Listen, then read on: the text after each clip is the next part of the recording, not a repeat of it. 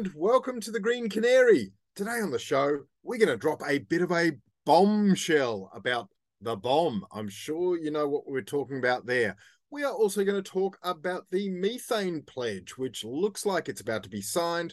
There's more flood news. We say that every week. But this week, we've got a really interesting take on what is happening in the Murray River and surrounds.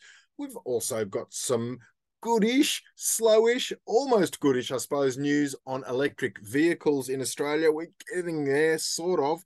What we're really doing is rewiring Australia, and we're going to talk about the grid. Oh, there is plenty more on the Green Canary this week. Thank you for joining us. I'm Ant Sharwood, and as ever, I am joined by Elfie Scott, who today is the orangest looking person. Elfie, talk us through that top. Okay, so thank you so much for noticing, and you're a fantastic co-host in that you always notice when I'm wearing something a- either new or have a new haircut. So I really ah. appreciate this. But this is my hydrant orange hoodie. I'm very proud of it. It, it. it comes from the um so the National Park Service in the US have this fantastic thing where they sell like genuinely fashionable clothing as their merchandise. I don't know if you've ever looked at this before, but they do like collaborations with National Geographic and they're all based on different national parks around America. It's uh-huh. the nerdiest merchandise you can buy and it looks sick. So thank you for pointing it out. You look absolutely sick. Uh, that's sick in a good way. Others might say otherwise, but I've just had orange on the brain today, Elfie, because um, look, this is a long and weird tangent, and we really should present a podcast here. But let me just say, uh, the town of Renmark in South Australia, not Denmark, but Renmark, had its wettest ever day on record yesterday. Why is that relevant? Because Renmark is where they grow oranges out along oh, the Murray River. Oh, wow.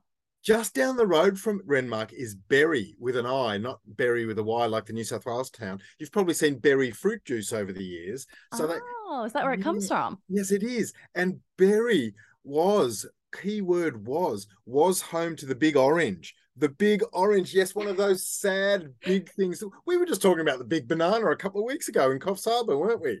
yeah, we were. Well, now I am the big orange. Well, it doesn't exist thing. anymore. It's here it's it's not there anymore because it was decommissioned and there are photos of it on the internet it's the saddest looking thing you've ever seen in your life. The former big orange it's still sitting there just unloved and dusty. But thankfully Aww. as you say we have a beautiful new big orange and that is you Thank you very much. Very, very happy to ascend to this throne. All right. So we will get onto the flooding in just a moment, but let's start out with our first story of the week. Let's talk about the BoM ant. I'm sure because you spend nearly as much time on Twitter as I do, that you would have seen what happened earlier this week when there was a bit of a storm around after the Bureau of Meteorology, commonly known as the BoM, announced that they wanted newsrooms to change their language and refer to them as the Bureau instead. Did you see this when it started happening?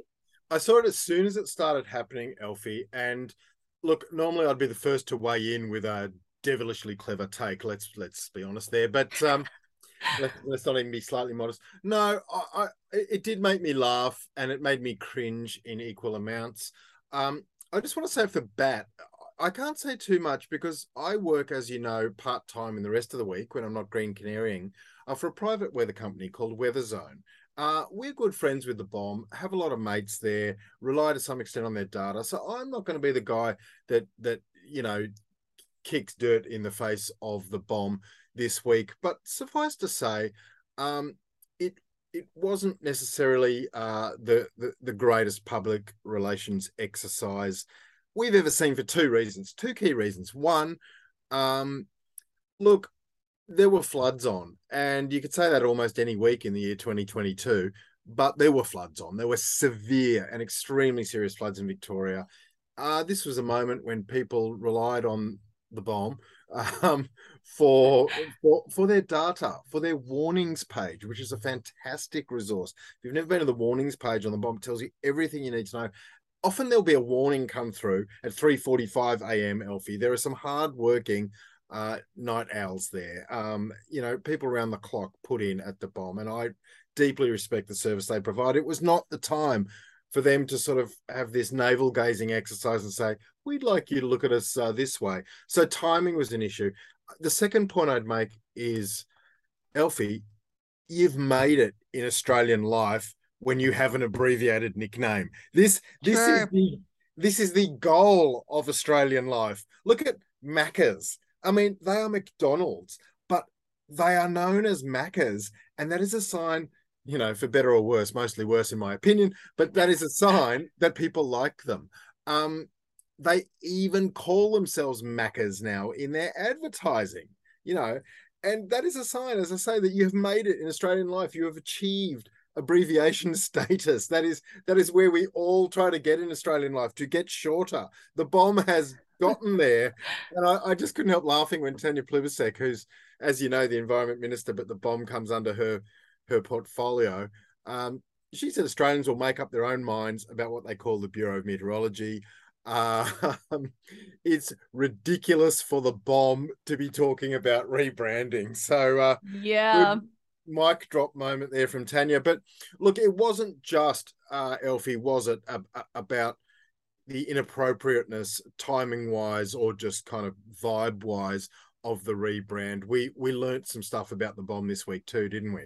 Yes, absolutely. So, what was pointed out rather quickly was that the name change, at least the attempted name change, was possibly symptomatic of bigger issues that were happening at the Bureau of Meteorology. So there was a fantastic piece that was published in the Saturday paper this week by journalist Rick Morton, who investigated exactly what was going on at the Bureau. Now, let's call it that. Why not? Let's give it a little runaround. But basically, um, Rick Morton was reporting on the huge loss of staff that have left the media and communications division of the BoM in the past 18 months.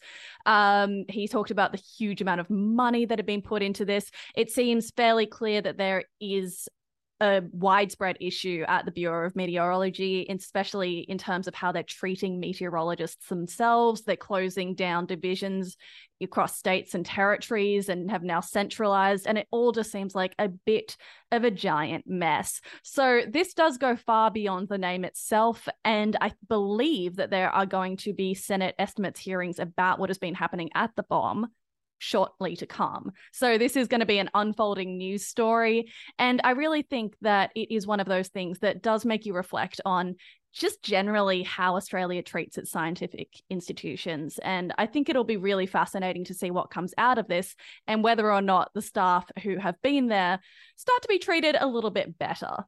Yeah, and you know, I guess my final word would be that the, the, the paw prints of the previous government are to some extent there through the, the CEO and director Andrew Johnson. Um, he was a, an appointee in 2016, I believe. Um, and he's a scientist. I, I, wouldn't call Andrew Johnson a climate denier, nothing like that, but but um, he had a lot of friends in the previous government whom we might categorize uh, very loosely as climate unfriendly. Mm. And I don't think the BoM has been as climate friendly in many ways as it might have been. There has been evidence unearthed that uh, the words climate change are not to be used in certain communications. Uh, not to be used by sort of duty forecasters, which is yeah. what just the average sort of BoM employee giving you a forecast. Um, so there are cultural issues there. Uh, these were exposed this week. It's an interesting story, just sociologically uh, and you know marketing perspective, but there is very much an environmental perspective to it, which is what we're talking to. Uh, which is why we're talking about this story, which is have we, the Australian public, who pay the taxes of everyone who works at the BoM, uh, have we been given enough climate information with our weather on a day-to-day basis?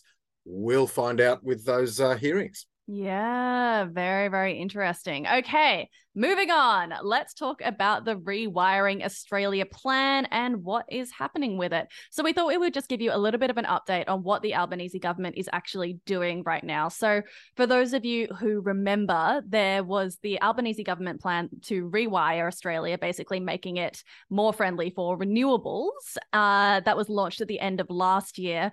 And now it seems like everything is kind of just kicking off. Like the funding is actually being allocated. So, Ant, do you mind walking me through what we are seeing and the sort of projects that are actually being funded by that cash? Well, I, am excited, Elfie, by the Marinus link. Um, and that's going to be a connection between Tasmania and Victoria, which is, you know, absolutely fantastic. Um, it, it we know that Tassie um, has essentially 100% renewables, uh, mostly because of all the hydro over there. Mm. Um, it could get up to 200%, um, and it could distribute all that extra energy to the mainland. So that is very, very exciting. Um, now, uh, some of that will will rely also on um, offshore uh, wind, I believe. Uh, although there are concerns about that, aren't there, Elfie? I think Bob Brown had a little had a little uh, uh, you know spoke out this week about a giant wind project uh, that's going to be uh, built. Uh, is it on an island or just off an island? Anyway, it's just off the Tassie coast. Uh, he's worried about the birds, isn't he? Yeah, yeah. So he has expressed concern about this particular wind project a couple of times. I think it went back to like 2019 when this was sort of initially being planned. But he said that, you know, it could impact um, native endangered bird species. Whether or not it does, I haven't actually looked into that data yet about wind farms yet. I know that there is some concern about that. But, you know, equally, the news about this investment in these projects is also being greeted by a lot of environmental organizations with actually a lot of enthusiasm because they've said that you know Tasmania's ability to create and distribute all of this power to the mainland is going to be a huge part of Australia's renewables kind of jigsaw puzzle. So mm. yes, Bob Brown, you may well have some concerns and it would be very interesting to read up on the actual impact, but for the moment, it just seems like some exciting stuff is happening with rewiring Australia. Another chunk of the cash, ant is actually going towards Victoria's offshore wind industry. Do you remember when we covered that a little while ago and exactly how much energy was going to be produced by these offshore wind farms?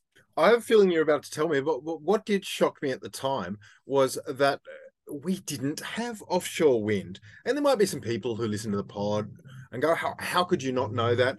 Well, it just it just seemed to me like something we kind of should have or should have had as part of our mix. I was absolutely stunned to learn that Australia has no offshore wind project. So you tell me how much. Uh... Oh God, no! I didn't actually write the number down. It's a lot though, isn't it? It was a lot. It was a huge amount of energy. It was just wild because like off the coast of Victoria down south, there is so much wind in that ocean. Like it is a particularly harsh and severe part of the ocean that's pushing all this wind around. And basically there are wind farms that are going to crop up there that are going to replace Victoria's coal plants, especially when you think about, uh, you know, Loy Yang A, which we spoke about a couple of weeks ago, closing a decade earlier than thought, uh, these wind farms are going to step in and actually cover the grid in that respect. So oh, yeah, it's happening. There it is, and it's great. And the the weather nerd inside me. Well, he doesn't really live inside me. I think he lives on the outside of me. Uh, Aren't you just the weather nerd? I don't think that there is like an alter ego here. no, but that, that person wants to talk about the uh, natural enormous wind funnel that is Bass Strait, ah, you know, ah, the yes. body of water between uh, Tasmania and, and and Victoria, because you've got sort of got this system of storms that run around the globe all year long at that latitude, but they sort of get funneled and made extra strong as they go through Bass Strait. So it is a natural spot for wind farms. So let's see what happens there. But it's good that Australia is being rewired, given that we have a rewiring Australian program. So onwards. yeah, absolutely. All right, Ant, flooding. We've got to get back into this oh. because this is another headline story this week. Can you tell me what's going on? Look, um, I'm I'm, I'm mindful that I don't want to make a pod that lasts uh, 27 hours. Um, so, but but there has been flooding in Queensland over the weekend. There was flooding in South Australia. There was flooding last week and the week before in Tasmania and Victoria. There is flooding in New South Wales from the northern rivers to the sort of outback regions on the Darling River. Mm-hmm. There is flooding bloody everywhere. That's your headline. Um, where all of these um, almost all of the rivers are flooding all flow into the Murray Darling Basin. Mm. Um, you know, the Murray Darling Basin is the size of Spain and France combined. It is a vast area into which most of the rivers that are flooding at the moment flow. Is so that Murray... true? It's the size of Spain and France? Yes. Whoa. It's a big area. So, so many rivers flow, flow into the Murray. And as I say, they're almost all flooding. Um, Echuca's copping it, as we know, in Victoria at the moment. Uh, mm-hmm. now they've just gotten higher than the, the 93 flood. They may get yet higher than the 1916 flood. That'd make it, you know, the biggest flood in 100 years. Um, it's it's you know it's not quite unprecedented, but uh, in terms of the single height at any one location, but in terms of the geographical uh, area, the wideness, just the huge area covered by these floodwaters, uh, that really is something um, that we haven't seen before. Look, anyway, we've talked about this from a climate perspective before. We've talked about how a warmer atmosphere uh, and warmer oceans. There was a study we looked at this week, wasn't there, Elfie? That that um, in in one of the nature journals um, that that talked about parts of the ocean are, are, have warmed by as much as two degrees, and that's you know we've seen the coral sea be more than a degree above uh, normal for much much of the last twelve months. All of this with the La Nina bringing the winds on from there make these strong systems more likely to be stronger. Anyway, but let's talk about the rivers themselves today. I spoke uh, for our interview this week with Matt Herring. Now, we had a chat to Matt earlier this year about flooding uh, on the Murrumbidgee uh, early in January. Um, Matt runs a consultancy. He's an ecologist, but he runs a consultancy called murraywildlife.com.au. Absolutely fascinating fella. He actually works with farmers, helping them farm sustainably along the Murray and similar rivers. Um, he knows about the ecology of the, our river systems. There's nothing he doesn't know about the Murray River. So here am I looking at the Murray being inundated with rivers from all angles. And I thought, I just need to speak to Matt Herring. The listeners need to hear from Matt Herring. I pretty much just made it an open interview and said, Matt, what's going on at the Murray River? What can you tell us? So let's roll the interview. Well, Matt Herring, uh, wildlife ecologist and uh, Murray Darling Basin guru, I think it's fair to say. Have you ever seen so much rain in the Murray Darling Basin? Gee, that's a good question. Um, there, there have been some major floods over my career. Um, you know, perhaps 10 years ago, especially um, at the end of the millennium drought. But geez, across the board, it's it's hard for me to think of a, a time uh, where the where the flooding was this widespread and and so it's not just the Murray River itself. Uh, well, it's it's all of the tributaries, um, and and and usually you'd get the rain maybe on the Goulburn River and the Campaspe and that side, the Victorian side, which we got in spades a couple of weeks ago, or maybe you'd get it from the Darling River up north, well, we've had a heap of rain in that area around Bourke and places like that. Or maybe you'd get it from the Murrumbidgee, the Lachlan. Those rivers are also flooding. It seems to me that we've had uh, rain from every single angle possible. And, uh, you know, we, we might never have seen an event like this. That's exactly right. And, I, you know, I think that's what separates it from some of the other flooding events that we've had over you know recent decades. It's that it is you know across the board, and you know I feel like everyone is really on a fairly steep learning curve when it when it comes to um, not just this natural flooding, but also the the man-made floods that we you know that we're looking to um, employ you know, through the use of environmental water. I mean, it's such a regulated system that, uh, you know, that we live in, in, in the Murray-Darling. And it really is so complex the way water moves through different um, river systems, like you mentioned, and all the regulation around towns, all the dams. It really is. Uh, it's not a simple thing. This uh, water resource management. Okay, but back in January when we spoke, um, it was a joyous conversation, and you had posted a series of joyous tweets showing a wetland come to life. Well, that wetland's been alive all year now. Um, a lot of other wetlands beside it. Um, let's talk about the actual health of of uh, the river. First of all, in simple terms, uh, can there be too much water? Can there be too much good health for the river? And um, what comes next?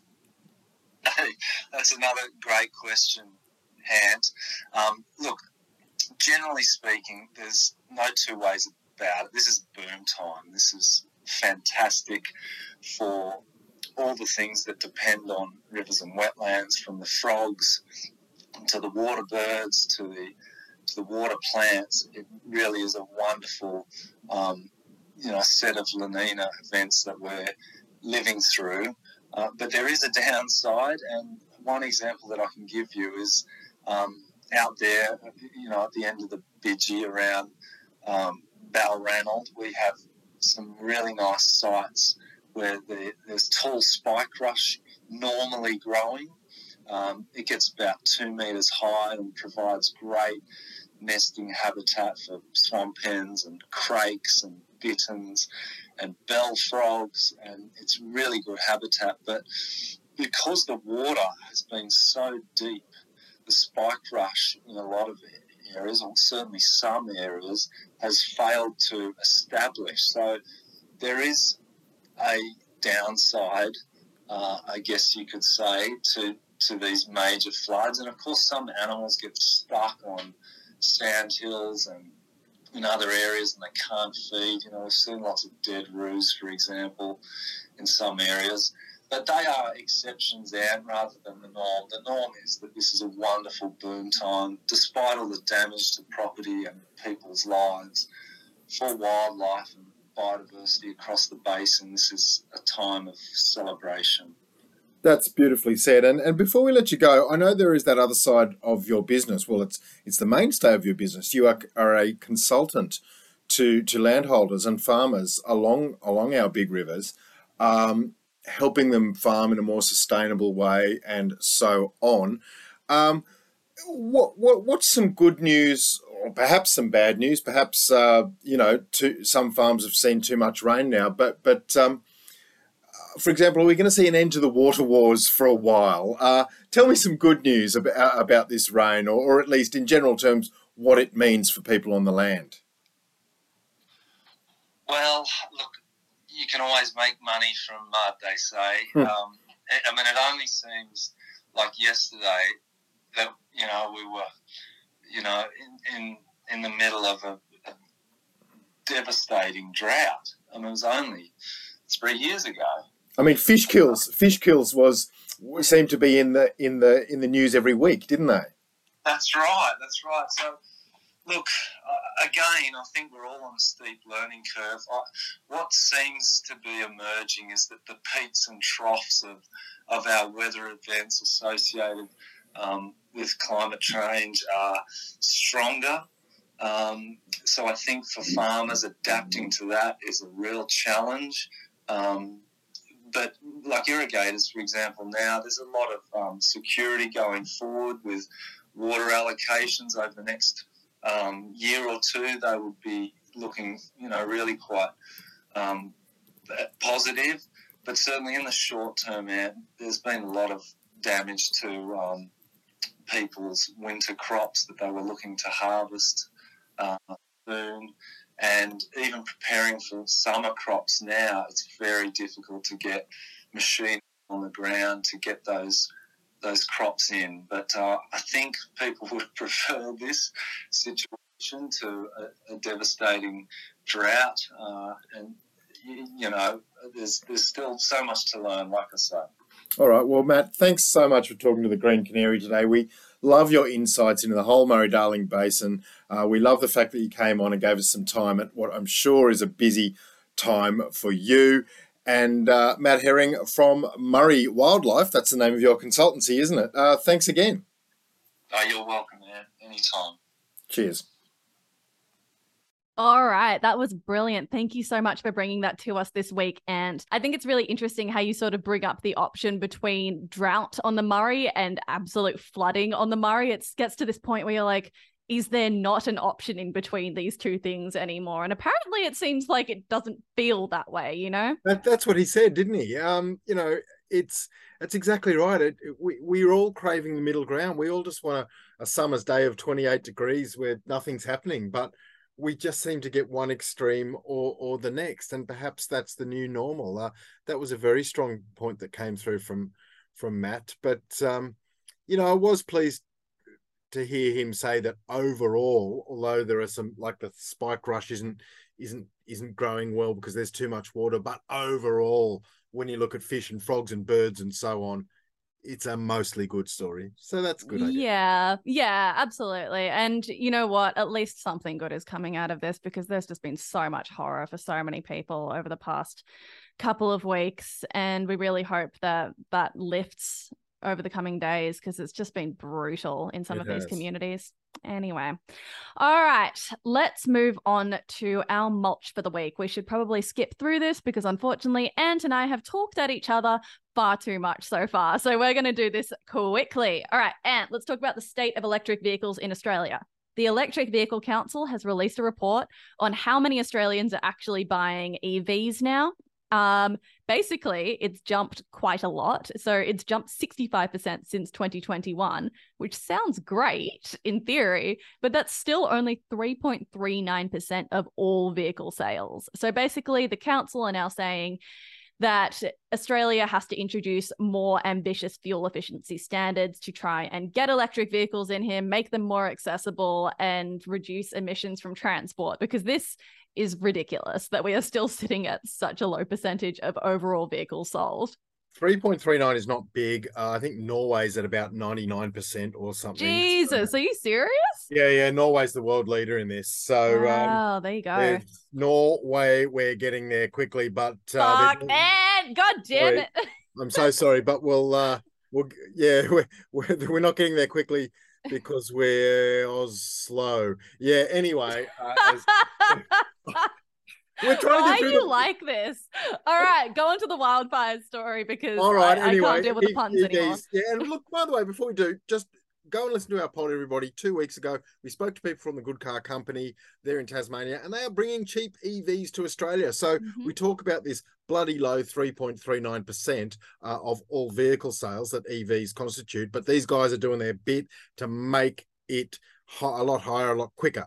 Anyway, all right, wildfire emission study. I love that you found this, Elfie. This is a fascinating um, story that you found. You comb the journals. I just imagine you nerdily sitting at home. If you think I'm a weather nerd, I do not comb the journals. It's okay. Don't worry. you comb the journals. Just admit it. Own it. Be, be the person you are. Um, be the orange wearing person uh, who combs journals. Now, Elfie, um, this is a uh, journal study um, in a thing called Science Direct. It looked at the emissions from wildfires. Blew my mind. We're talking Californian wildfires here, and we know that I think in three of the last four northern summers, they've had unbelievably severe uh, ca- Californian wildfires. Um, the, the, the news shocked me. They the emissions caused by the fires, just one season, the 2020 fires, Mhm. were equivalent to the emissions that had been reduced by California uh, in the previous 17 years. So it's like all the good work they're doing. Um, you know, California is is going to only EVs uh, with new vehicle sales in 2035. They're trying to transform the grid. They're doing what they can, but 17 years worth of programs to reduce emissions was wiped out in just one summer of wildfires. So it was an absolutely uh, fascinating um, study, and uh, it kind of shows that we need uh, climate action now, doesn't it? Yeah, very, very much so.